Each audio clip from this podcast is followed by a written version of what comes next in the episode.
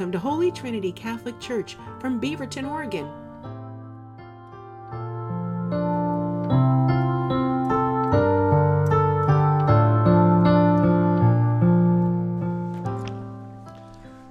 Good morning.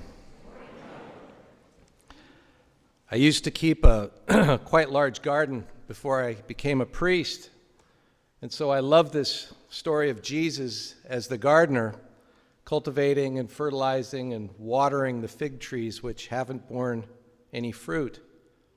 I actually identified with that story quite a bit. But it also reminds me sometimes of me uh, over the course of my life when I personally have not borne any fruit, spiritually speaking.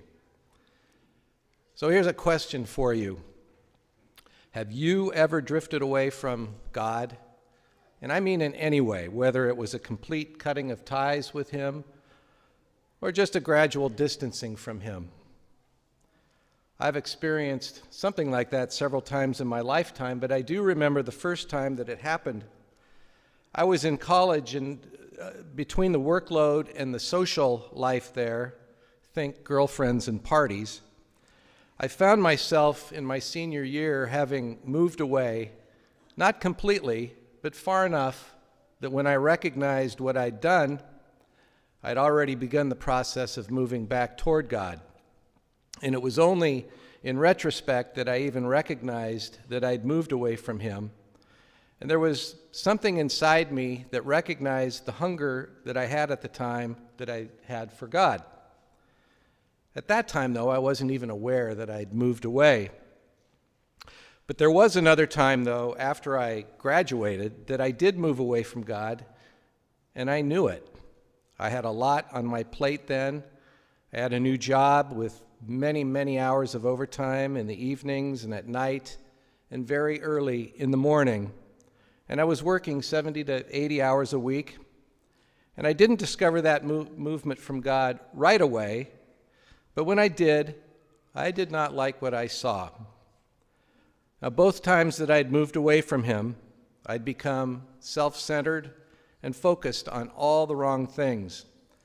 I had made very little time for God, and because of that, I had even less time for those who needed me for far more than I knew.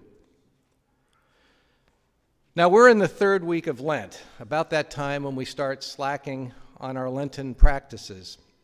And so the church offers today's gospel reading as a kind of reminder and warning from Jesus that we shouldn't risk feeling satisfied with ourselves and with our ways.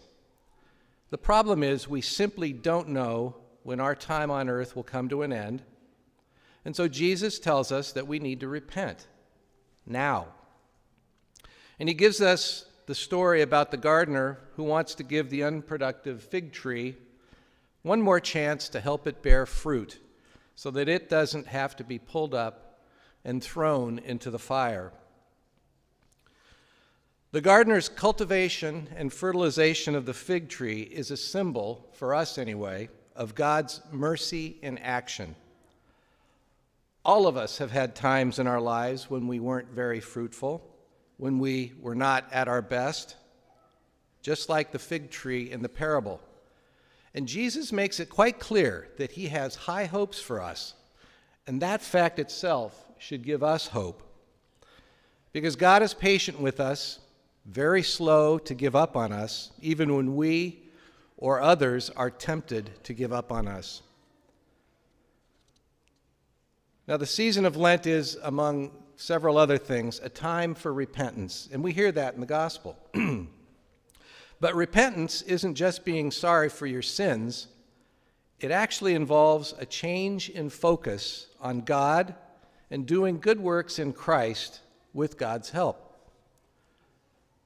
But here's something you should consider as we move quickly into the third week of Lent God is always willing to meet us where we're at. Always. In His meeting us where we are at any given time means just that. Wherever you are, warts, defects, imperfections, and all that, right now. Right now. Remember this you do not have to move to a better place, to a better state of mind and heart before He'll be with you. He'll take you just as you are, whether you're miserable or indifferent or content.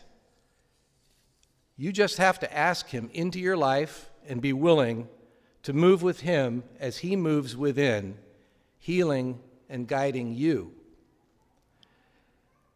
And know something else about God. He wants to heal you because the truth is that on our own, there's very little that we can do to heal ourselves, spiritually speaking. Yes, we can repent, we can be patient, we can aim to do good things for others, and we can pray. And we can adopt various Lenten practices and give up certain things and adopt some positive actions.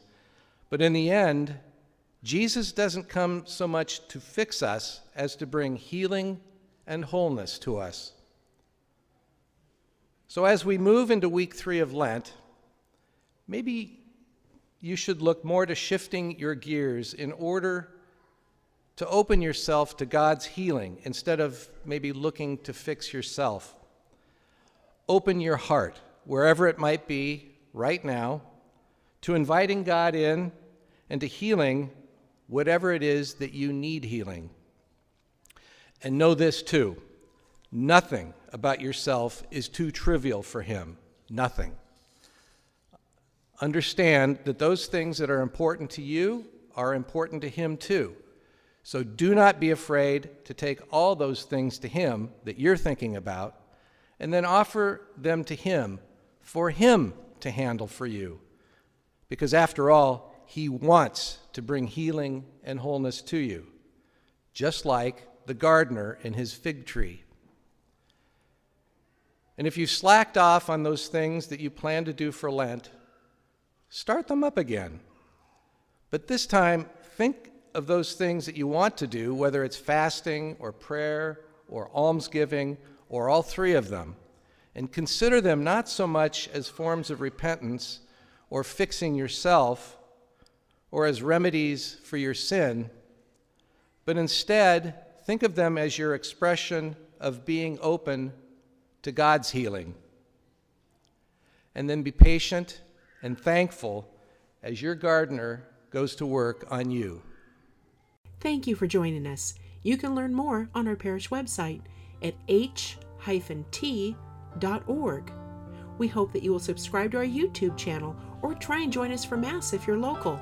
Again, all the information will be on h-t.org.